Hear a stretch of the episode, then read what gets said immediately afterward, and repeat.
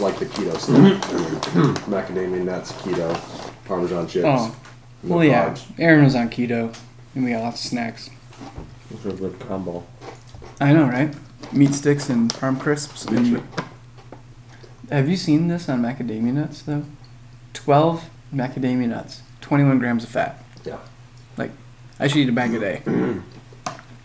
They're pretty. I think dang, Rogan would say like when I was doing ketosis. they're pretty dang if you needed like a fat boost at the end of the day, Right. could- and he's like, just grab a hand- handful of macadamia. They're so good. They're good. The texture's the best. Oh, growing up, I hated macadamia chip, cook, white chocolate chip macadamia. It was the worst. Good. It was the worst. Like in the variety pack, Mhm. there's like chocolate chip, oatmeal raisin, macadamia nut, Mm-hmm. oatmeal raisin, all the way. Oatmeal raisin, followed, Number one. followed by macadamia nut. Macadamia is the first I grab. That's because you're pagan. You know what I like too, because I like the texture of those water chestnuts. In the Like like from in a the- fry, like in a stir fry, Oh yeah, little wafer looking thing. Mm. yeah. But do you ever have them outside of stir fry? No. No, yeah, me neither. But macadamia nuts I can have anytime because they're in a bag. no. Yep. That's true. Good for road trips. Good for podcasts. Mm-hmm. People are gonna hear us chewing on food. Right. Let's tell him, Greg. That's not red. Oh, it's not plugged in. Oh, Do you think if I plug it in, it'll just start recording over there? should we trust that, or should I start over? Has it been recording off the computer? Yeah. Hmm. How's Hmm. that sound? Oh. Now it's red. Oh, maybe it's going. Hello. Yeah, I think it's going. Mm-hmm. Yeah, we're good now. yeah. Well, we'll be able to tell the difference if I need the microphone on or not. So the last episode was not on the mic. No, I unplugged it for that YouTube Oh. video we just watched Oh, on gotcha. essential oils. Yeah, essential oils. Lots of. Just rub something on something. Just some, rub something on something. That's right. you mean like snake oil? Yeah. So this time we wanted to talk about moralism, pietism. Welcome to Stories Oh. for Glory. This time we're going to talk about Right. Moralism, pietism. Pietism, pur- Puritanism. why Did I hear something about why the Puritans were wrong? Mm-hmm. well, not everybody can be right on everything. That's true. I mean, all of us have wedding rings on, so I, I don't. we reject. Oh, except you. I need to get one. Sorry, Jill. What? Do you not have one? I've lost so many of them because my fingers would swell. I, Get a silicone one. and It'll expand with your finger. that sounds. That's what I'm gonna do. I know. Just stick your hand in the bag. The audience will forgive you. Because they're oven baked parm crisps and they're worth it. And they're like twenty dollars a bag. I don't know about that. They're pretty expensive. I would not buy them if they were $20 a I bag. I think they're like eight or ten bucks for that bag. That's okay. I'm done. We can. That's okay. They're for hospitality. It counts. Oh, okay. I thought it was for diet. Oh, it's a hospitality budget, Yeah. Just so I dig. can dig in. Just dig in. Where's your Cut- scotch at? Just- It's like your top shelf. I only have a medium shelf. Oh, Does that count if I eat part of my tithe? It doesn't work that way. Well, what were we talking about? Eating tithes, pietism. pietism, moralism, but not just in film, right? We want to kind of broaden this up to stories in general, fiction, TV shows, film, uh, life. I think some of the concern. Sorry, my mouth is full of You have a mouthful of Parmesan Parm cheese. crisp. I don't want it to go silent. Yeah. Part of the concern was part of the con- so the idea that is avoidance sanctification. Is that what we're is that what we're kind of talking about? It To Oh, well, that's good. Should we That's good. talk about what we're talk about what we're going to talk about? Like preface, avoidance is sanctification. What do we mean by that? right. What do you mean by that? Yeah, what do you mean by that, Caleb? Well, I think the idea is are you are you becoming more holy by intentionally avoiding situations that could potentially make you sin? Is that what the scripture talks about in your progress Hmm. of holiness? Should we live up on top of a pole in the desert Mm-hmm. so we don't sin? Should we uh, put our Tesla on autopilot when we drive to the office so that we don't see a billboard that might have something potentially Ooh. scandalous on it. Right. With the technology capabilities, that could be. Right. Oh, you don't. You don't filter your driving through a Tesla. Well, Right.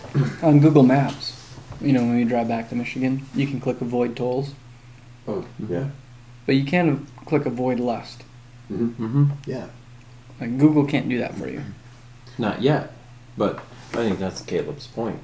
If there was a Christian app for Teslas, where they could chart a course where you could avoid all scantily clad bill, all teasers billboards. Yeah.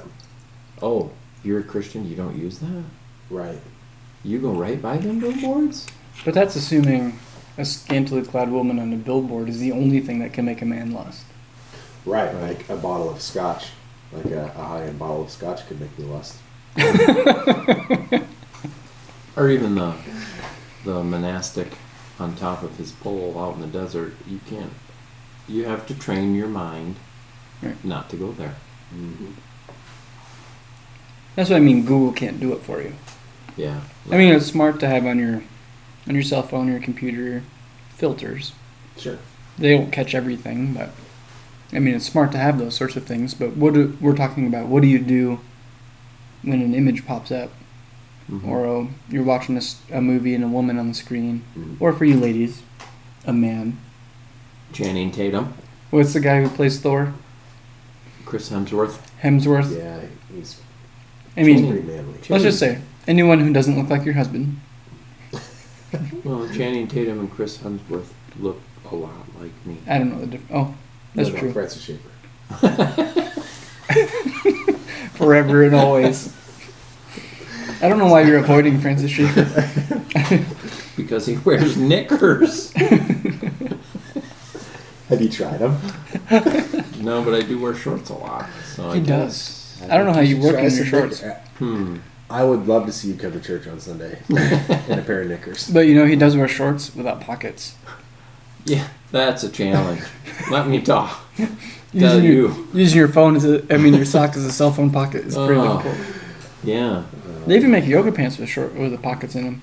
You can make How would I look in yoga pants? I wonder. Let's ask Melanie. not like Francis. Schaeffer. This is going too far we're afield. gonna- We'll ask Melanie. I'll ask her. You want- I know we. I know that. Well, okay, that's a great. Ex- sorry, I cut you off. No, what? Great. What's a great example? You can't. You as a man can't prevent what happens to you in Walmart when you know the lady in front of you is wearing yoga pants. Yeah. You have to train your mind. You have to train your mind. You have Yeah. to discipline it Yep. to say no. You can't be separate from it hmm because you can't live your life as a separatist always. Right. Yeah. But how would you? so what's the argument against? Yeah, Jonah, but you're inviting it into your home when you want to watch that movie. Wouldn't it be better to filter all that out and protect our kids from seeing any of that? It depends. I don't think you can filter everything out because we live in a sin. We live in a story that God's telling that involves sin. The story we live in has the book of Proverbs warning young men to avoid that woman on the corner, Hmm? And we as fathers ought to tell our sons, "You see that lady right there? This is why you avoid her. Look how she's dressed. Look how she talks. Look what she does." Mm-hmm. and we need to be able to and proverbs is given boots on the ground wheels on the road this is what you do hmm and if we don't give our children opportunities to learn that discipline uh, when they're faced with a especially our sons when they're faced with a woman like that what are they going to do with her Mm-hmm. They're going to run to her like an ox to the slaughter Yeah. And the dad you never prepared me all you told me was no yeah you didn't tell me this what she would be like you didn't tell me this is how she would smell you didn't tell me hmm yeah I would be allured like this. You just said we're not we're not looking at this. We're not talking about it. yeah. Almost like she doesn't exist. If you're if you're living that way, you're not saying that the problems are true. mm-hmm. If it's never addressed, right? Yeah, it's uh, yeah, it's a fine line, but And I think there's there's a yes that danger of growing up in the Dutch Reformed circles.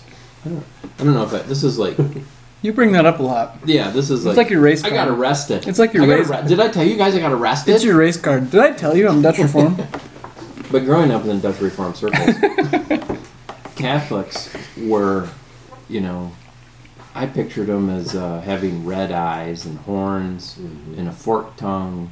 And then when you meet a Catholic, it's like, uh, this is not at all what I Let's call them Roman Christians or Catholic. Okay.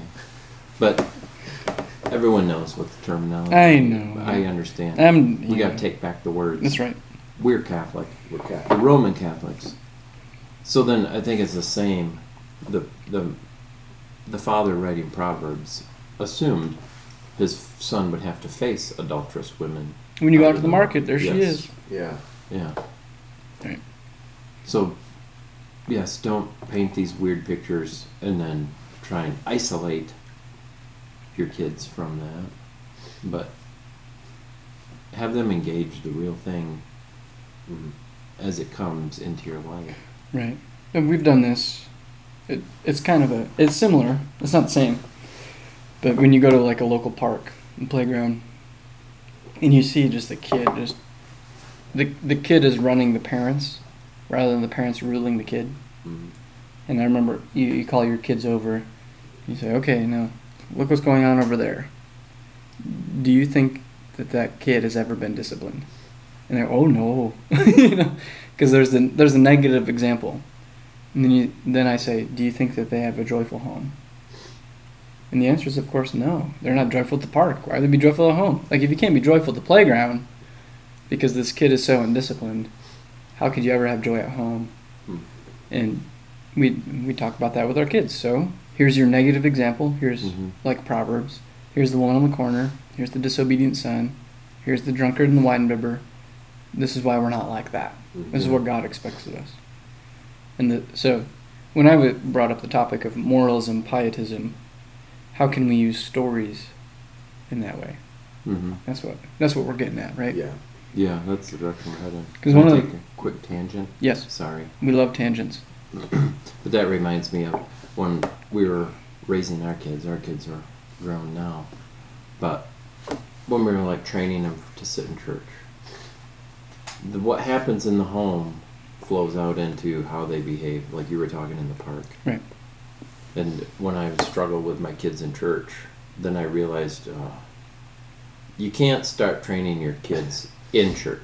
Uh-huh. You have to train them Yes. at home Right. so then they behave properly in church Right. or at the park or Yeah. it's too late to start training them halfway through the sermon. Yeah. If Sunday morning is the first time your kids in the week are taught to sit still, Yeah. Yeah. you're not do- you're not doing a good job. Right. And we usually encourage people in our church family worship every night. You know, read a chapter of scripture, sing a song, pray as a family. Yeah. Just less than 10 minutes. Yeah. Use that as a time to train your kids for church on Sunday. Yeah. But if you're not doing that, if you're not training, building up their muscles, Yeah. you know, for the hour, hour and a half on Sunday morning, they're never going to sit through uh, church on Sunday morning Yeah. Because they don't know how to do it. Right. Yeah. Yeah. That's what I noticed raising my kids. Mhm. when they were acting up in church it's like oh aren't i the hypocrite now i'm training them or if i would be doing this at home then Right. it would Right. just be more natural actually Yeah, that's a way better analogy than what I thought. Hmm. If you want your son to be like a laborer out in the field or a manual labor job, you begin to build his muscles at home. Like if you want your Mhm. son, if he's got proclivities to be a builder, you say, okay, let's spend six hours a day practicing web design. Right. Well, what good is that? Mhm. No, you teach him to chop wood, you teach him to frame, you, you Mhm. teach him, you lift weights with him, Yeah. right? You you build up his muscles for what he's going to have to face in the future. Mhm. And the same can be true in stories. And what we're discussing right now is um, why some Christians, so we would call that sanctification. Build up your muscles, right? Learn, learn how to be holy in all circumstances of life. And many Christians today see avoidance of sin or avoidance of, what we, avoidance of sin, yes, but it's not uh, sin that we're partaking in. Mhm. So avoidance of sin on the screen, or avoidance of sin in a book, or avoidance of sin on the street, where avoidance is sanctification. Mhm. But in that avoidance, it's like not giving your kid the dumbbell, you know, giving him the five pound weight and telling him to lift it. But then when he becomes a man, 18, and he's out on his own, somebody hands him a 50 pound dumbbell and he doesn't know how to lift it. Yeah. Yeah. Does that make sense? Yes. Mm-hmm. Just say no is not sanctification. Right. Mm-hmm. Knowing that your girlfriend is all the potential of Eve and all the glories of the Song of Solomon, but you're refusing to partake until God has said you can partake. That's sanctification.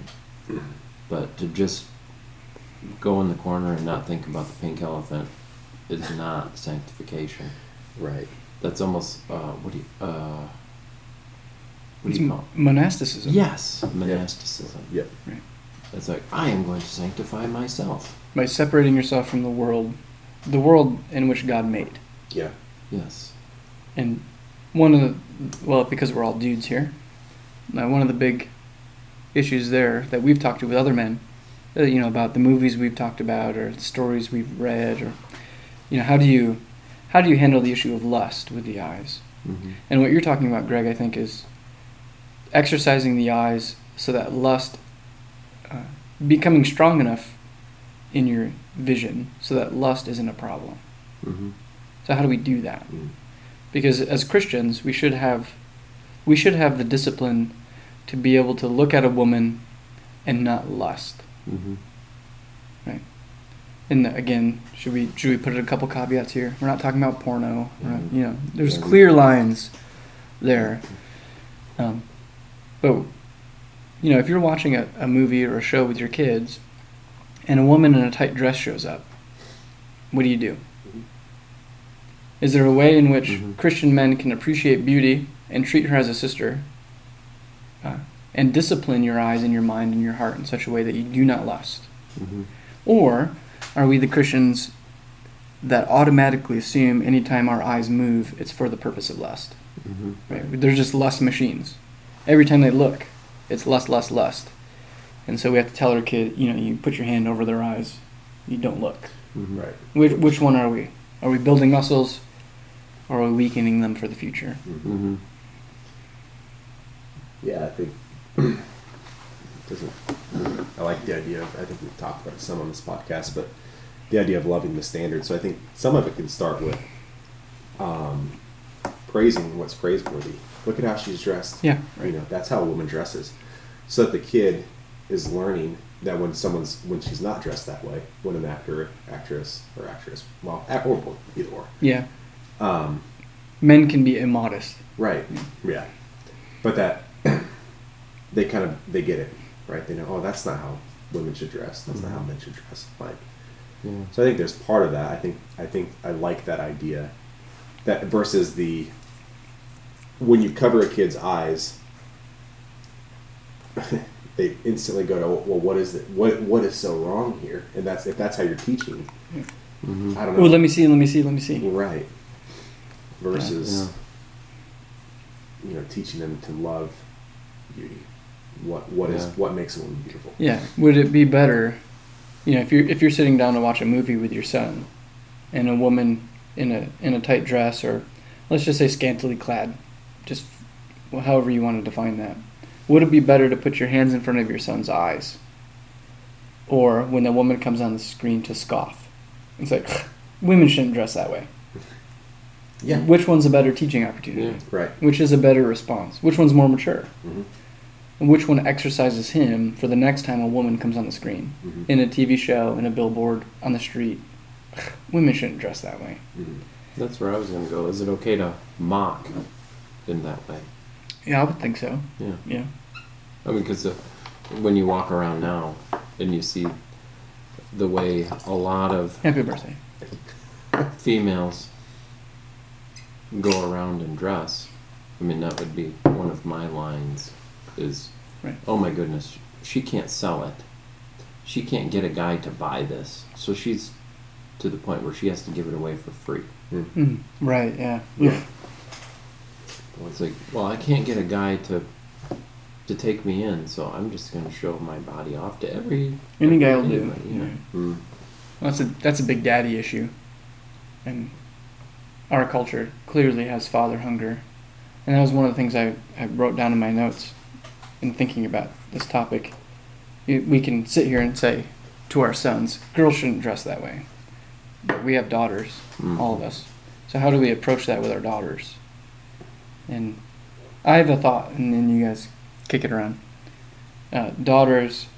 So if if moms are listening to this, and say your daughter is getting dressed for the day or for for church or for whatever, and she puts something on, she says, "Mom, how about this?"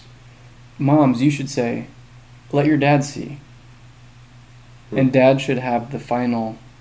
He should have the final arbitration about the clothing. And when the daughter walks in with a dress on, he should have. Darling, you look beautiful. Yeah. Right? That her standard of beauty for herself, her standard of value and glory, ought to come from a masculine presence. Yeah. So she's not looking like what you're talking about, Greg. She's not looking for it in any man. She knows what beauty looks like because she's been affirmed in it her whole life. Yeah. Right? So she's uh, she's dressing for dad, and then brothers learn how to relate to women as they relate to their sisters if they have them, and to their mom. Does that make sense? Mm-hmm. What do you think? I think, I think it makes sense. In principle? In prin- principia? yes. Thank you for saying that, because as they get older, and you see, wh- why do you, why do you undress that way? You know how your mother and I feel. Right. It's the what you mentioned earlier, Caleb, the teaching them to love the standard, Mhm. and hoping that they latch on to that standard, Right. and they want to reflect what the parents are desiring they reflect. But I've heard over and over, it is so difficult. I mean, it's hard to find clothes that are modest oh. in the stores these days.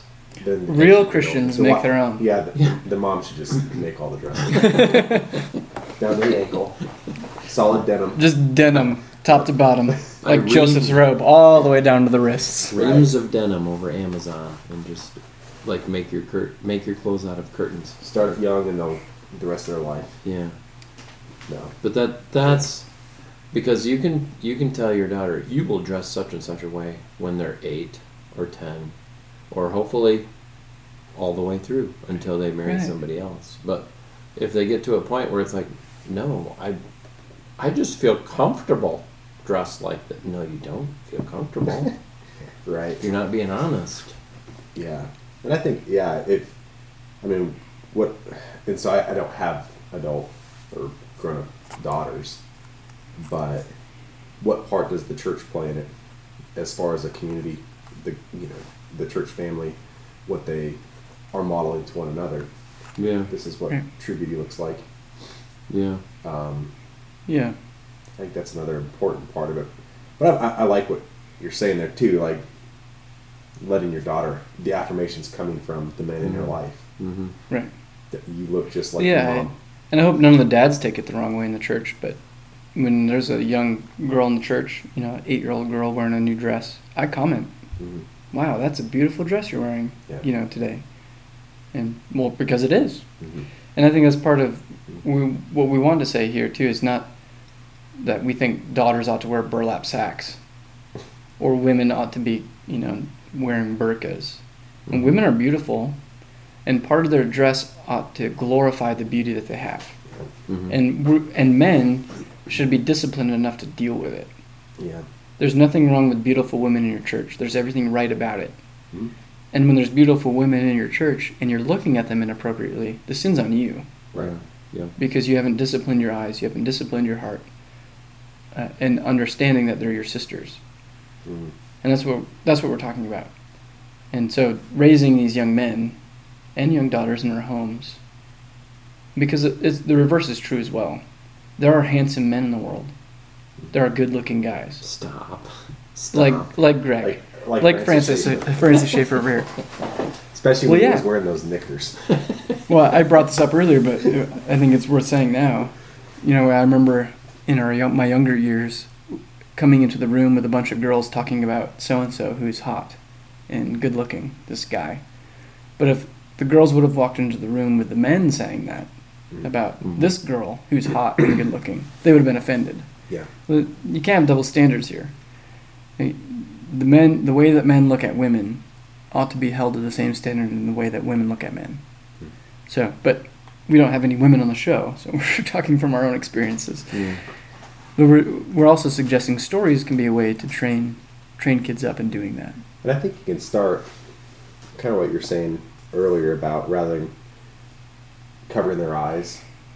No, women like yeah, women don't dress like that. The ew yuck. The kids Yeah. do with the proverbs. Oh know. yeah, that's the harlot on the corner. right. Yeah. And I an example was I think it was when we were doing our Utah trip, and it was late. I think we had gone down earlier before you guys, and so we're traveling down. Mhm. It's dark. Kids are like wanting to watch a movie, so we're like, oh yeah, we can put in Princess Bride. You know, there's a few scenes in there that are questionable or a little bit of language or whatever. But when we were saying that, the kids instantly went to, I mean, these like six, eight, and ten miles, million Mhm. aims. Like, yeah, Dad, we know, we know there's some inappropriate scenes, like when when they kiss, and you're like, so you're starting them young, like they're they're understanding that these two people are kissing outside of wedlock. Yeah, they're not Right. married yet. Mm. Yeah, and so it's, I mean, it's it can start and Yeah. it's just something as simple as that and build on that versus Yep. we're not going to watch that because there's two people kissing out of wedlock. Right. Like, yeah. and Yeah. that's a very, e- you know, that's a very safe way, I guess you could say, to transition. And so it's just great when they said that. I just, it, Yeah. it's like, Oh. that's great that that's Oh. what they think is important. I'm doing something okay. Yeah. Yeah. you Well. I, I had the same thought with you know like war movies, when soldiers are in a situ- the characters of the movie, or or a book, uh, or history, whatever you know historic fiction, whatever you're reading, and they're in a gun battle or there's artillery going off, and they start swearing, you know like this is effed up, Mm. you know or or whatever, Mhm. and you go yeah it is. Mhm. And some people, some Christians, well, we can't watch that because they use the F word. Well, how did they use the F word? Right. Was it appropriate? Right? W- Was it meaningful? Was it true? You know, Mhm. can a can a swear word, bad quote unquote bad word, Mhm. be used in a context in which it's true? Mhm. This situation is effed up. Mhm. Yes, it is. Yeah. Everyone in your platoon is dead except for you, and you're fighting your way through enemy lines. Yeah. This is hard. Yeah. And I just read a book to. Um, my wife couldn't finish reading it because she was crying. So I, I took it, and she asked me to finish reading it, and I read it to them. And uh, I gave, I think I gave it to Miles or Ames for his birthday, but uh, some kind of courage. And this boy goes through this 23 chapters of trying to get his horse back, you know, out Old West. And at the end of it, when the sheriff, with his big broom mustache, and he says, "You've had a hell of a time getting that horse." And I just read it, and he really did. Mm. He's struggled. He suffered. He nearly died. He lost a friend. You know, just, he went through hell, a hell of a Yeah. time, to get that horse back. And I just read it, and I wasn't ashamed of it because that that word, because we talk about hell as a place, it's a noun. We don't usually use it as an adjective, but when it is, it ought to be appropriate. And I was okay with that in the book. Because when you read that kid's story, he did go through a hell of a time to get his horse back. Mm. And there's a proper use for language, and which again is another teaching opportunity. You know, we when you stub your toe, you don't you don't say that. You stub your toe, get over it. Yeah. Yeah. You know, but I think we've talked about it with True Grit with John Wayne when he's facing off with his with the outlaw posse. He's like, "All right, you sons of bitches," and there's seven men against one, and he's fighting for the life of a young girl. Mhm. Yes, that's what those guys are. and I remember watching that with my son, and I said, if you're ever in a situation like that, you can talk like him, because that's where it's fitting. Mhm. You Right. You don't say it at church. You don't say it to your friends. You don't say it on the trampoline. No, that's just not fitting. Yeah. So that's about training the muscles, giving them discipline, Yeah. discipline of the eyes, discipline of the tongue. Yeah. Yep.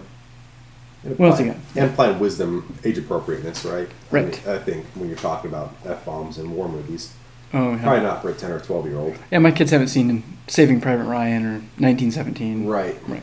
But if that's the litmus test for withholding something that would actually teach them, you know, values, principles, things that would benefit them in life, Right. and they go, "Oh, I don't know." you know, we're going to just, it's got language so we can't do it. I think you're robbing them of opportunity. Or it's got, you know, questionable Yeah. content, whatever. You're taking weights off the barbell. Mhm. You're not giving them a, an opportunity to lift weights. Yeah. Yeah. And Jesus says, you know, whoever calls his brother a fool is, you know, jeopardizing. You, you could be sent to hell. And then the next chapter, well, I know it's not the next chapter. A few chapters later, he turns to the Pharisees and says, "You fools!" Mm. hmm It's like Jesus says in in the appropriate context, you ought not to use curse words. But in the appropriate context, you better use them. Yeah. and it's the ex and it's exposing sin it's exposing folly it's showing people what not to do Mhm. and if you just completely cover your kids eyes to the evils of the world as though they don't exist like you were talking about caleb when they grow up and they head out into that world they won't be prepared for it at all hmm Right, and because you're you're also robbing them of. I mean, you're you're teaching your kids that life is like the Waltons. Life is like hmm Little House on the Prairie. leave it to beaver If you go work at Chick Fil A the rest of your life, you'll never hear anything Which is okay. Appropriate, you know. Yeah. bring home the extras Yeah, like just I think that's part of what our responsibility. I don't want my kid's first encounter with the f bomb to be when he's 18, outside of yeah hang a drywall right. You know, I, I- I remember Ames actually learned this. Where was it? it was at a park, the middle finger, and he has no idea what it is. right He's like, Dad, what is this? And it's a training opportunity. And you don't discipline him. Like it's, it's, it's an inappropriate gesture that we don't use. hmm yeah And I like the fact that he learned what the middle finger was and then came to you with my yeah. Yeah. He's asking me versus him learning it from some kid and he's just going around thinking it's funny. Like I think that's, I think the sheltering approach can be dangerous. I think it's necessary. I think it's part of what we're called to as parents, but That's we're also called to disciple them. Well, that's why you didn't take Miles to Hooters. Right. But Right. that's what that's what movie watching is is taking your kids quote unquote to the park. Mhm. And Right. under your direction, you're exposing them to this story, Yeah. but you're not bringing them to Hooters. Right. And to qualify, I've never been to Hooters, but I don't even know. Jill, Hoot- I've not been to Hooters. I don't even know what it is. Jonah talked about it. i've been to hooters In before you were a pastor, you were. yeah when i was still a kid thanks dad he can't hear this But yeah, the, the exercising discretion Mhm. over the training of your son. right Yeah. Yeah, I remember we went down the hill to the dump, and there was this big diesel truck. One flag was like the "Don't tread on me," you know, Marine flag, and the other one was "F Joe Biden." My son, he goes to the dump with me every weekend. You know, it's our job, going to the dump, and he just he just reads the flag, just no recognition of anything bad. Mm-hmm. And he says, Dad, what's that mean? And it was a great opportunity to talk about curse words. And, well, that's a curse against Joe Biden, our president, because that man who's driving that truck hates him. Yeah. And he said, Well, can we say it? And I said, Well, what the Bible says about speaking about your leaders, Mhm. the people that God put into office over you, we ought not to use that language against them. We need to pray for them, convert them, or remove them. But we don't get to talk about them that way. Yeah. And there was a great teaching opportunity. You don't get to talk that way, son, and here's why. Mhm. And you know what he said? Okay. Okay. Yeah. Yeah. It wasn't a big deal. Yeah. Right. And, and But if I were to say that word right now in this podcast, I imagine I'd get an email or two. Mhm. But for my son, he said, okay.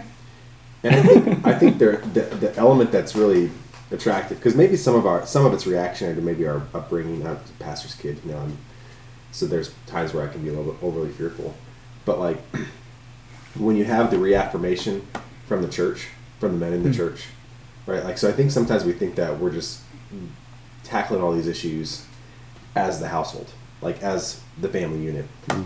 and it's I want my kids to get the reaffirmation that we don't do these things, we don't say these things, we don't act this way, Mhm. not just from dad, but from his peers, Mhm. his friends, his godly friends. You know, Yeah. dads in the church, like Right.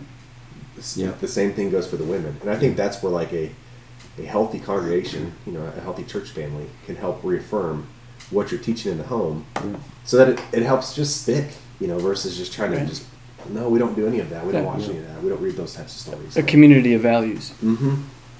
I think that's something that you know is probably missing in our culture because of our individualism. That Mhm.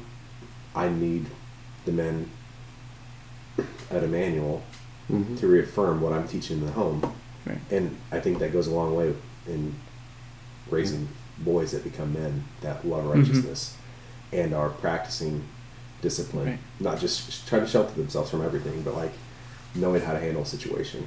Yeah, I've, I've even told my oldest, if you're gonna cry about that, I'm gonna tell Ames. right? Like, Sure. you don't cry about you. You Yeah. know, it's a scrape on your knee. Why are you Mhm. crying? Get up and keep riding your bike. Yeah. Oh, but it hurts so bad. I'm gonna tell Ames. Ames is gonna find out on Sunday that you're crying like a little baby. That's huge. I've used that. Yeah, I've done it too. No, but uh, But Ames would probably cry like a little baby if Judah wasn't there. So then you gotta say, exactly. so Ames, I'm gonna tell Judah or Henry or no, the using as your kids get older, using the revered, the reverend men of the church. Say, what would you think? How would you feel if this elder knew about that? Do you think this elder would act that way? Right. Because familiarity does breed contempt. If you nurture a loving relationship with your kids, there, there's going to be familiarity there. they can get And- away with more. Yeah. Yeah. And then when you say, "Well, could you see this person doing that?" Mm. and they're ooh, oh, Mm, then they're maybe not. convicted Yeah. in that way. Right. Well, we, we do the same thing as adults. Let's not, Sure. you know, Not just kids. sometimes it's a, you know, you're camping with your kids. You, well, act like act like you have, you're you're taking uh, your friends' kids out on a hike. Mm. How would you treat them compared to Mm. how you're treating your kids on this hike, Yeah. or even homeschooling or whatever? Right. Act like they're someone else's kids, and I bet you'll be Yeah. more gracious with them. Uh huh. So that objectivity, you know how you need to be acting. Yeah. But the familiarity breeds contempt. That's a reminder in marriage and family. Yeah, exactly. How would you treat saying. another husband? Is Yes. Well, no. would, you, would you talk that way to somebody? You know, if the phone rang right now, how would you talk to that person? Oh yeah, That idea. yeah. Right. I remember that growing up. There'd be an argument in the home between mom and dad, and someone would answer the phone and be like, "How can you answer the phone like?" I wouldn't answer it. Right. Yeah. I'm not in any any you know. I, I I'm not in any disposition to answer the phone right now. Yeah. But people in my house would be like, "Hey, hello." right. Wait. Wait a second. Excuse me. Oh, people can't see my facial expressions in the podcast. Yeah, excuse me. What? How'd you do that? How come you can talk so sweet to them, but Not to me. yeah. Yeah. Yep. So that's a that's a good thing to teaching. Te- yeah, it's all about discipline, isn't it? Mhm. Sanctification is not avoidance. Not a Sanctification is discipline, and we as dads, as parents, have the opportunity to give weights to our kids. Mhm. And nobody's saying give your kid a twenty-five pound weight, bar, Mhm. you know, fifty pound barbell, but you need to start them somewhere so they have muscles to face the world. Yeah, Yeah. the parent should be the spotter. Mm. You should be giving your kids heavy weights and Yep. say, "Hey, if it's too much, I got you." Right. Right. Well, I, I'm thinking boys, because the, the sexualized culture we're in is really geared toward the visual and toward boys, uh, destroying masculinity, right? hmm Porn destroys masculinity. Um, everything we see in modern movies, you know, that are PG 13 or R rated, just destroys masculinity. And what parents need to do is teach their, their children, particularly particularly their sons, to discipline their sexual appetite. Mm. Well, but my seven year old doesn't have a sexual appetite. He will, Mm-hmm. right? He's Yes. going to. For sure, he doesn't have muscles right now either, Right. Yeah. right? But you teach him how to chop wood, you teach him how to mow the lawn, you teach him how to do dishes, Yeah. Right? You, you teach them these things now so that when they're a grown up, they learn how to face the world and its hardships. Yeah. And the same thing ought to be true with sexual appetites. And right now in our culture, that is, you know, problem number one Yeah. sexual abandon. Mm. And if you're not preparing your kids to deal with sexual discipline, they're going to fall right into the trap. hmm Which equally applies to females. Because as much That's why I said it, kids. as much as it trains males, it's training females. This is how you get guys to look. Right. And so, yeah, it's both ways. Right. Was it? I, I think Doug says that pornography is training all of our daughters to be porn stars hmm or something like that. Yeah. Where every every encounter with the male is for sexual gratification Mhm. of him, and that's just patently false. Yeah. Yeah. And if you get a guy to use you, You've won then- him. Yep. You're valued. Yep. And that's the lie. That's like Satan at the tree. Right. Oh, you'll be like God. You'll get this guy to use you, and you'll be empty. Mm-hmm. Right. In in a sense, we want our daughters to be hard to get. Yeah. Mm-hmm. You have to be a certain kind of man Yep. to get to my daughter. Yeah, we want them on the other side of the tree. Right. And that's where, like, training up young men. God, I mean, Adam, he held Adam back from the tree. He said, What, not yet? But at some point, you'll be mature enough to eat from that tree. Mm. And then you go to the New Testament, and Paul says, Don't you know that we'll judge angels Yeah. at some point? Hmm. And we were created a little lower than the angels. Yeah. At some point, we'll judge them. Right. And Wait, we're moving that direction. and he's and he says you won't even excommunicate the guy who's sleeping with his mom. Yeah, Right. That's the case. Yeah, Well, yeah. stepmom. yep, It's his mom. You won't excommunicate him. yeah, And don't you know what we're going to be doing as Christians? yeah. You'll look at porn now. Don't you know that you'll be judging angels at some point? Right. Yeah, that goes when we think about. Uh, we say I say this to my kids. You know, they're, they're throwing a fit, and uh, okay, what's going on? Well, so and so did. No, no, no, no, no. Right, I don't. I'll get to them in a minute. What's happening with you? Yeah. Well, they. No, no, no. But you don't know what they did. No, I don't. I'll find out what they did. But you're who's in control of your heart. Right, why are you screaming like a banshee? Well, because they. No, no, no. right. Mhm. They don't control the tone of your voice. Right. You do. Yeah. They don't control your heart. You do. What's going on? Mm-hmm. And the same thing's true with our desires. Who controls your desire? The lady on the screen Right. or you? Mm-hmm. And what are you so? What, there's such a fear in modern Christendom that we, the world, sin, and the devil are stronger than the Spirit Mhm. in the Word of God, and they're just they're not. Right. Jesus says you overcome the world by faith. Hmm. You don't have to be afraid of the world. Yeah. You don't have to be afraid of the harlot in the corner. You know what she is? A harlot, Right. right? She has no power over you. You're in control of your desires. You're in control of your heart. You're supposed to take every thought captive to the obedience of Christ. And we can't go around just blindfolding our Christian children Yeah. because they won't be ready Right. for the future, especially the future we have right now. Yeah. I mean, apart from national repentance, it's going to be pretty bad. Yep. Yep. Yep. The harlot is a tyrant. The easiest thing to do is to just go to the harlot's house. Right. And the Christian thing to do is to deny yourself. Self governance. Teach your children to deny themselves. Yep. Yep. And so I think some people would make the argument that the technology exists out there, right, to to just basically filter it for our children, for adults, either through, you know, if- if you're an adult, you've got email or you know web. Web Stuff. filters, Yeah, phone that filters, block- we're not VidAngel, talking- we're- ClearPlay. Yeah, we're, I mean, so what part do those things play in the development process, right? I mean, te- because the technology is there to technically say, hey, if you go to a site that's inappropriate, it can email your wife. Mm-hmm. Oh, right, yeah. Yeah. You know, I mean, Yep. we're not. So I guess where do you draw those lines of as as we're talking about this, like the nitty gritty, like how do, what does it look like practically? What are we saying and not saying as far as maybe some technologies out there, Mm-hmm. right? Like is I think there's wisdom in You're saying that the the real Christian man doesn't use filters. That's not true. Right, that's not true. Yes. Right. yeah True filters are a, a, a good and godly wisdom. Or thing. real Christian men don't have accountability. yeah, right. Well, well no, that's not true either. yeah. Right. I think I, I liked I was listening to Future Men, um, and there was a chapter I think where he was Doug was talking about that.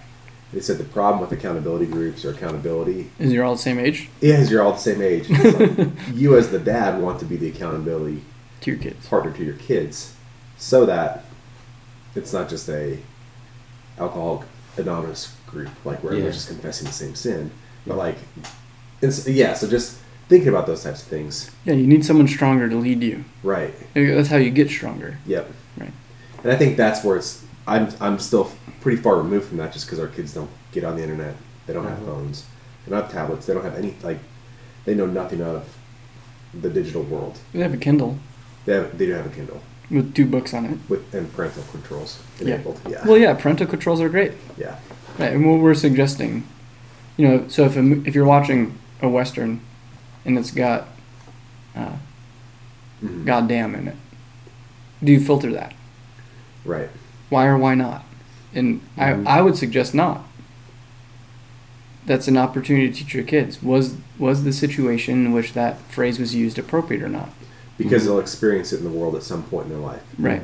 They're Yeah, going to hear that word on a job site. They're going to hear that word in the office. or Jesus Christ is an expletive. Mhm. You, you hang drywall for a weekend or for a week, and you'll hear it 120 times. Yeah. You don't how want, do you, how do you do with it? How do you deal with that? yeah. You don't want VidAngel filtering out the book of Proverbs. Right. Oh, that's good. Yeah. You don't want them saying, "Oh, there is no adulteress." We don't want to hear about Right, the that she adulterous doesn't woman. exist, yeah. We don't want. But if you see them, if you, with good discretion, watch a movie where there all them factors are in place, and then you can work through it like Proverbs does, Right. Mhm. and say, like you had talked about before, you know, oh, you know, that's an adulterous woman.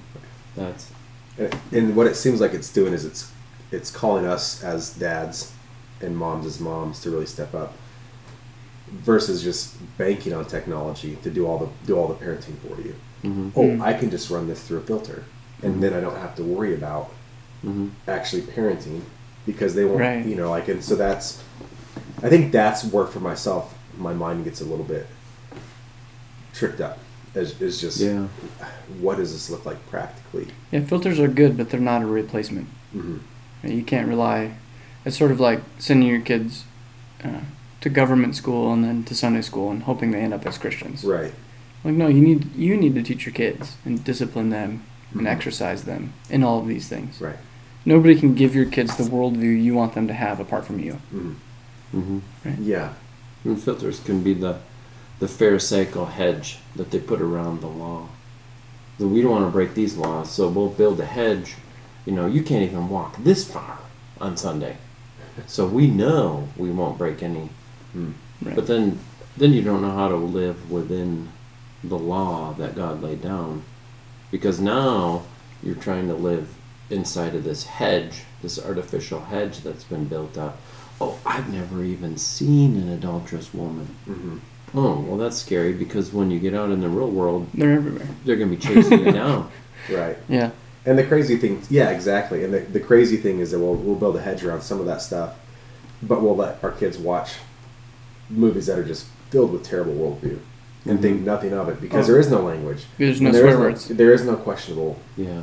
You know, and what we won't think twice about.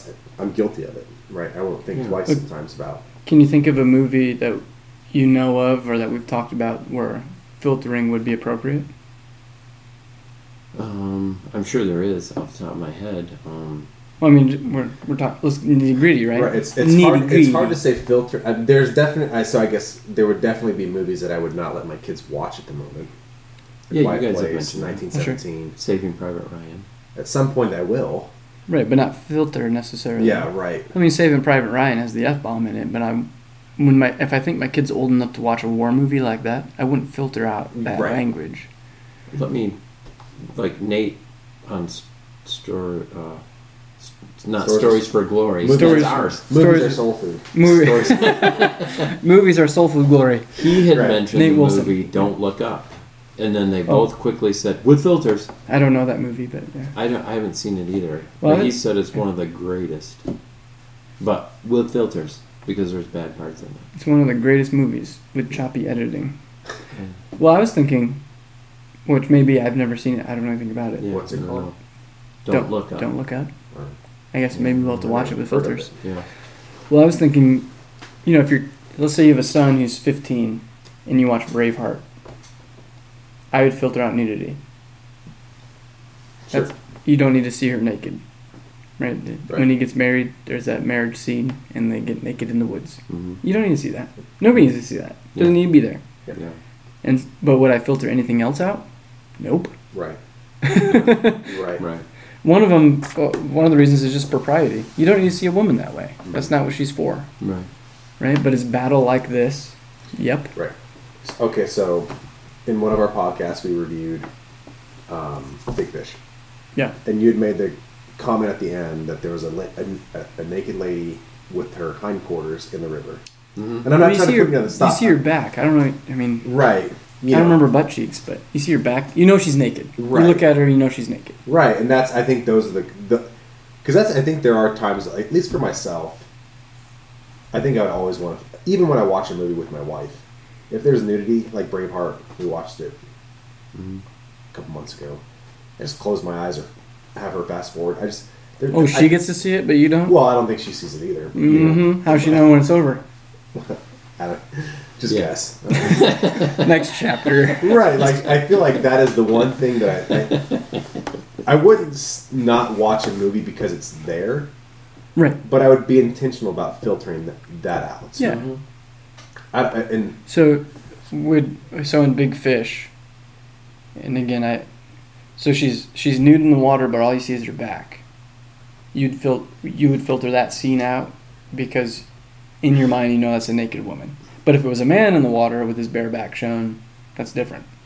Which I'm not saying. right, yeah, that's. I mean, that's Yeah. that's kind of that's where Yeah. some of the stuff gets tricky Okay, for me, sure. right? Yeah. Like in my mind. Sure. Of, Well, we teach our kids because like my son will go to bed in the summer without a shirt on, and my daughters are like, "Can we take our shirts off and run around the house?"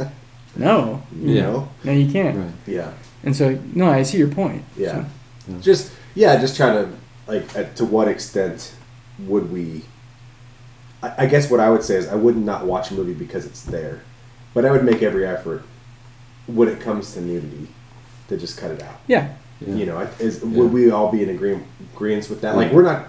You're not going to sit next to your wife, either of you, and there's nudity on the scene, and go, and just sit there and go, well, I'm, Yeah. I'm far more, I'm mature. I don't have. You Yeah. know, right. Yeah. That's why I finding said the propriety of it. That's Yeah. just not what women are for. Yeah, And so you might be. Suppose you're a mature enough man. I have yet to meet one. to see a naked woman and not be moved in one way or the other. Mhm. right. To be indifferent. Well, Mhm. that, I don't think that exists. Mhm. And so, out of propriety, in any scene of nudity, that's not what a woman's for. Mhm. Yeah. And out of respect, out of for womanhood, you skip it. You Yeah. delete it. You skip forward. You filter it, because as Christians, taking principle stand, no, Right. Right. right? Every story can be told without that, Right. Yeah. because well, yeah, I guess that's enough said on that. But. Yeah. But that's a that's something that's kind of the point of what you're talking about. Not that we seek out the opportunity to see naked women, but when we see that, now we're confronted with, hey, you idiots, a disciplined man doesn't treat a woman that way. Uh, Right. And now we're confronted with that dragon, and we know, oh, disciplined men don't treat a woman that way. Right. Yes, I want my son to know that We need to avert our gaze. when he sees a, a naked woman that's not his wife, Yeah. he knows he ought not to have done it, hmm and that's not how women are treated. right. So it's a Yeah. it's an affront against God and it's a disrespect to her. Yeah. Right. Yeah. And so I think when it comes to full on nudity, Right. you're turning you're turning the eyes. Yeah. So when it a- comes a- to a billboard, you just don't think twice about looking again. You just Yep. oh yeah there she is. yeah So that's where filters can come in handy. Mhm. Yeah. yeah So we're, we're not saying no filters. right. And I th- yeah, and again, I think that the part of we're addressing stories, we're addressing movies, that there's plenty of really good movies and stories out there. Let's just say stories, stories, out Stories, there right. that just because these things exist in them does not mean that you therefore can't watch them. Right. Right. Like there might be more value in watching it and teaching than just avoiding it altogether. Yeah. Yeah, and there's a difference between a 12 year old boy and girl and a six year old boy and girl. Right. And Well, I've thought about that with like You need to be a wise parent. Lord of the Rings and Hobbit. I've I've spent eight months now since we read The Hobbit, and now we're reading Lord of the Rings, encouraging Wyatt that Gollum's not going to come out of the toilet and get him.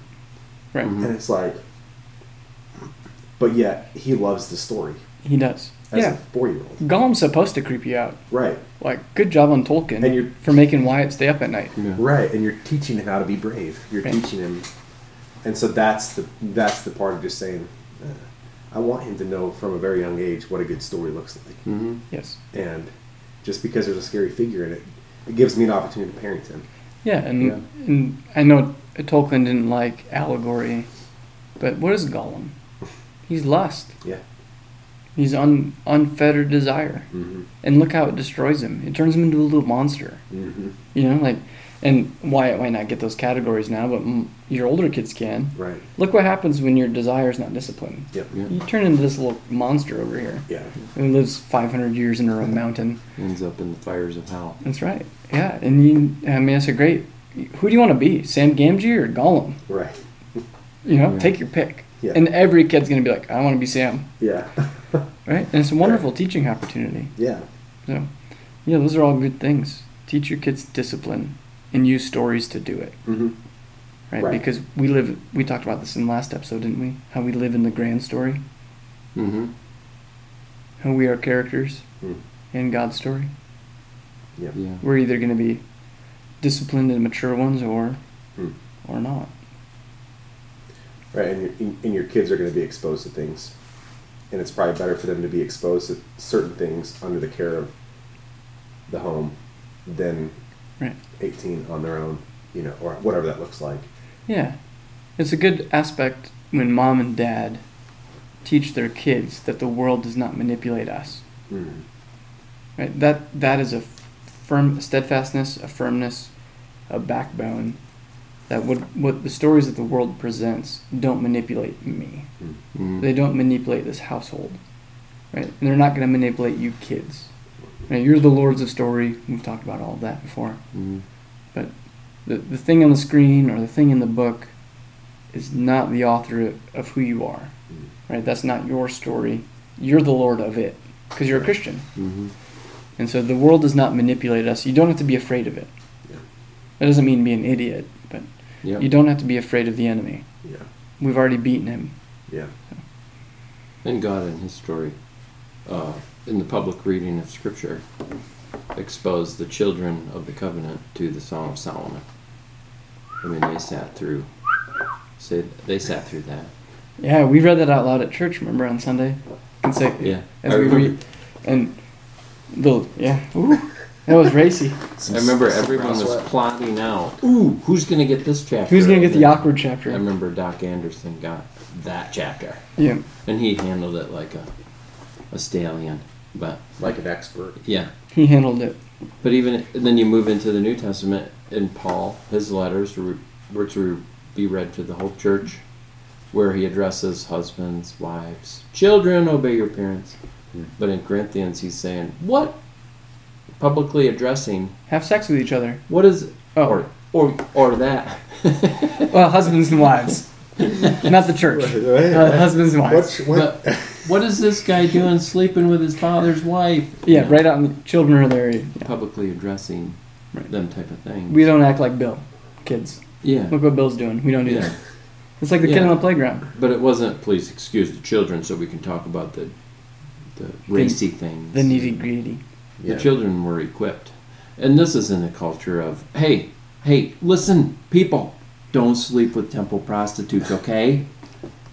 that type of culture. Yeah. I mean, we think ours is so terrible, and They're- it is. And the But- kids are walking down the street of Athens saying, "Dad, what's a temple prostitute?" Yeah, That lady right there. yeah, yeah. yeah. But you weren't you with her a few months ago? Yeah, we don't talk about that anymore. Right. I was baptized. I was cleansed. yeah. I was once a fornicator. Mm. Not anymore, kids. I think I think your point is we can't move our whole family up onto a tall pole in the wilderness Yes. Forty foot pole. because eventually the family's not going to fit on that pole, Yeah. and the sons are going to have to move and to their own pole. Well, just look look how the Mennonite and the Amish have impacted the culture of America. I'm holding up a zero. Zero. Right. Janette Oke, What's that? it's a huge. Im- I don't know what that is. You guys know what that is? I've read all their books. Uh, so yeah, it was like what happened for the Puritans when they moved to North America and saw a naked Native American. I don't know. I don't know. Do you know? I don't know. Just wondering. Oh, we'll find out someday. Ah! Did they- did They they- married her and called her uh, Pocahontas. well, I don't know. I mean, Eunice. yeah, They're right. Named her Eunice. Eunice and Lois. Sorry, I just had to throw in Puritans because Yeah. we, we talked about it. We No, started the episode with Puritans. We can end it we, with we- Puritans. Our chiasm of Puritans. We love the Puritans, but that doesn't mean they're they're right on everything. That means we Right. have to find a middle In, Right. in the middle of our episode, it was "Don't be like a Puritan." They moved to the. New World to escape the tyranny of England and Yeah. created the tyranny of England. yeah, created a, a pure environment. And then, I think- and then there was a naked Indian. I think that's a great point. They didn't. Hey, everybody, back in the boats. Right. Oh boy, there's naked people over here.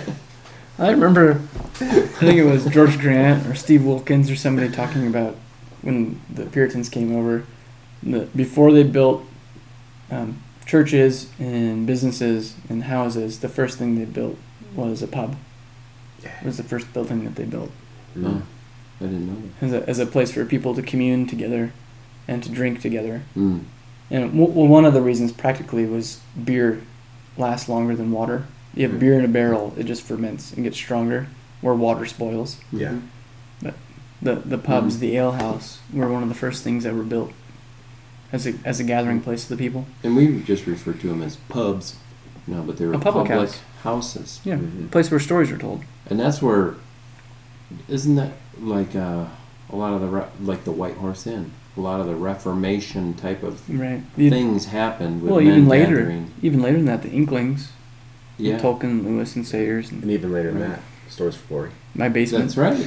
my cold, It's kind of a public house. my cold Just a little dank basement. I need my slippers on. Do you think?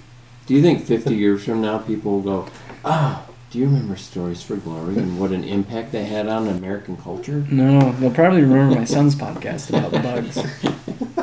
Cool bugs. Listen to it. Cool Bugs podcast by Judah Yeah, Barnes. we were gonna always put in a a plug for it on our podcast. Well, maybe we should say, what do you guys listen to mostly?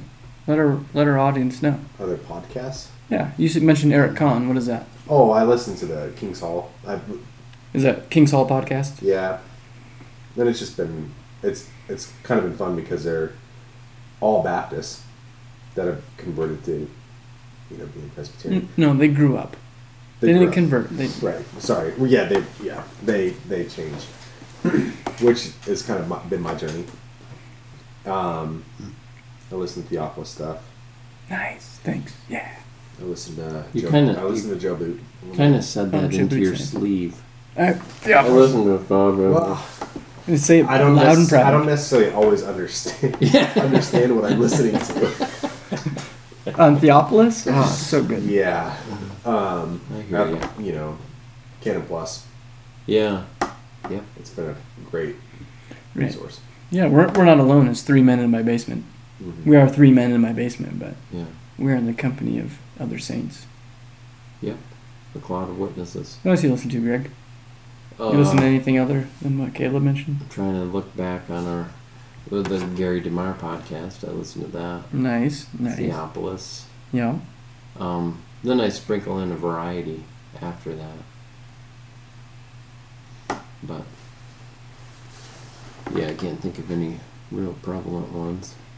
Stuff on Bigfoot, I, I did. tinfoil The- hat stuff. It's kind of That's a, a whole nother episode. Don't get. it's kind of a cycle where you okay, I'm gonna dive into this for a little bit, and then you swim in the deep end, and you realize, oh, okay, it's not real deep. Okay, I'll swim in this other pool.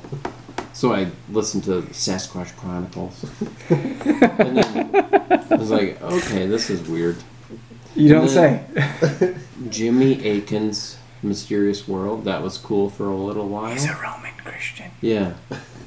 It was. I really appreciated it for a while, and, and then I listened to a podcast by two Ether, Eastern Orthodox priests talking about the supernatural side of existence, Right. and that was interesting for a little bit. Um, but no, it- but I think that goes back to the point of the whole podcast. If you shelter yourself, I I only listen to Dutch Reformed Right. podcast. And Puritans. It's like, oh, that's sad. And Doug Wilson. Yeah. Right. You should be able to listen to a Jimmy Akin and Yeah. spit out the bones, Yes. or an Eastern Orthodox group of guys talking Yeah. about supernatural, Yep. and say, well, "I don't think saints can really hear my prayers." Yeah. You know, and spit that kind of stuff out. And that's the whole point of Genesis 1 and 2. It's like, Adam, when you get to a point, then you can eat from this tree. But you need to grow in maturity. That might be new to a lot of our listeners that the tree of the knowledge of good and evil was on probation. Edible. Probation. Prohibition. Probation. that he would have had it. A lot of people think he would not have had it ever. Yeah, that's So, true. Maybe we could talk about that sometime. Not every, not all of our listeners follow Theopolis. Right, that's true. You that- a while. A lot of things for, yeah, mind blown. Yeah. A lot of things for granted, but yeah. Good. So Yeah, find some other podcasts. Dig in. What about you? You, you gotta share some. Oh no, those ones. Uh, Stories for Glory. Can listen to the Parbar. Mm-hmm. Parbar's pretty good. If if it ever it, if it ever comes out again. It's been a little busy. yeah. Cool Bugs podcast. Oh right, Yeah. yeah, That's right. Yeah. Thanks for listening to that and chipping in on his. yeah. Feel free to email my son. Uh, but I, I do like one of the ones I listen to regularly is the Institution for Creation Creation Research, ICR. They do a lot of neat things. I just get their emails and their devotionals. Yeah, the Days of Praise. hmm Yeah, eh. Right. but the podcast is pretty neat. I'll have to listen to the podcast. Yeah. What's the most uh, most convincing point in Scripture that you know the earth was created in six days? Is you- it why is are you this a trick? Is this a trick question? No, because I, this impacted me a little while back. Okay. Because listening to the Eastern Orthodox podcast, they were kind of scoffing at the six-day creation idea. Well, I know I know what you're gonna say, and I know what I've already said about it, but it's gonna be hard for me to restrain myself. Uh, I, I, I don't know what you're gonna say, so I'm unrestrained. Go ahead, Greg. You just answer answer your question. well, Greg apparently learned this from someone else other than his pastor, even though his Yeah. pastor has said it four times. I did. I don't remember him saying it. See, He likes to say that a lot. but that hey, But the the idea of uh, double if you, witness. If if you have a route that you travel every day, and you don't notice something until it's pointed out, and you go, "Oh, I never seen that before." I drive by it every day, and I never seen it. But you know, you hear the arguments.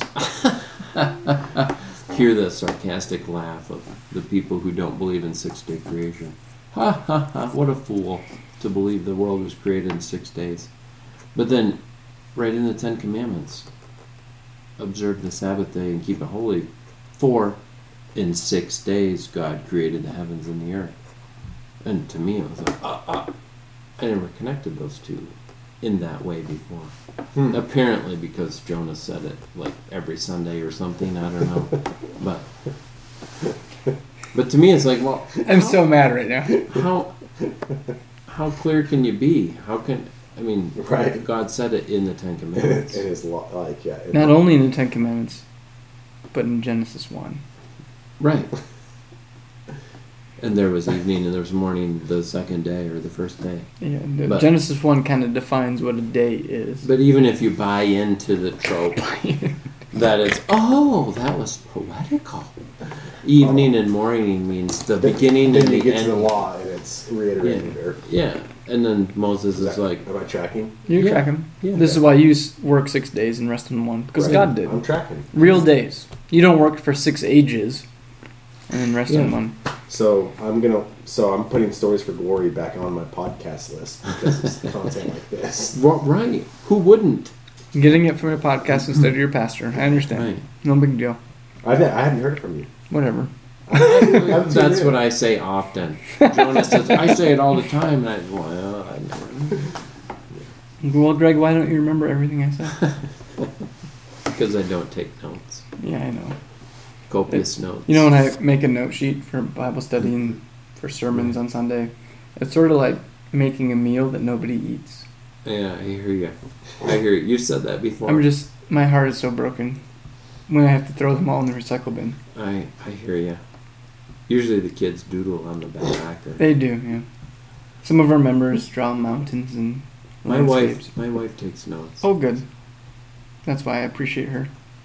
Mrs. Greg DeVries takes notes Was that this episode or the last one? because I tell her if you don't take notes when you get home, you're getting a spanking. I'll have to ask her about that after this episode comes out. Uh, No, I'll avoid it. All right. all right. Anything else? Did we just have our longest episode? Well, if we keep going for a couple minutes, we might. No, it's good. Anything else you guys like to say? There's a lot, but Apparently. Yeah, I think I think there's a I think there is a part of being charitable in all this. Like that, there's Right. the the gamut is wide, Yeah. and we're holding to maybe if it's if you're u- losing, using the, like the left right spectrum, we're probably a little bit center left. Center. Yeah. How dare you say that we're left? Well, I'm just saying like I'm just kidding. trying to as we're processing these things, like hmm because I think that's been one of the benefits of the podcast is it's helped me as a dad think about these things as a Christian think about Mhm. these things, but then and I think it's a good conversation in that it's Yeah. th- this is obviously not orthodoxy. This is you know how do we how do we grow up our children Right. Yeah. to live Yeah, as in, Christians in a rated R world. hmm Yeah, exactly. Actually, the world is worse than rated R. hmm You know, it depends where you go. Yep. The world's some people can be pretty bad. Yeah. And to feel the uh, the anxiety of parents who are like, well, if I let them dip their toe into that, they could go off into the world. They could like that. And they could be swept away. I totally understand that. Yeah. Sure. So to be in a church community where your brothers are praying for you. And but yeah, I totally understand the anxiety of wait, if I do what you guys are saying, my kids might like that. And they might Yeah. be swept away. And that's teaching them to love the standard. Yeah. If you don't give them a standard, what are they going to love? Right. Yep. Yep. Yeah, you can't you can't force the standard. Even Christ doesn't force himself in that way on people. Mm. Tyranny leads at the point of a gun, but Christian leadership calls people to follow. Mm. You Right. hear the voice of the shepherd and they follow. Yeah. That's good. Yeah. Well, thanks for listening for the to the Stories for Glory podcast. If you have any recommendations, suggestions, or comments, please email us. I like a recommendation like Oh. Greg and Knickers. For for the Reformation Party, you should dress up as Francis Schaeffer. That's for our YouTube fol- followers. Yeah, paid subscriptions only get to see get to see Greg dress up as Francis Schaeffer. All right, we'll see you next time.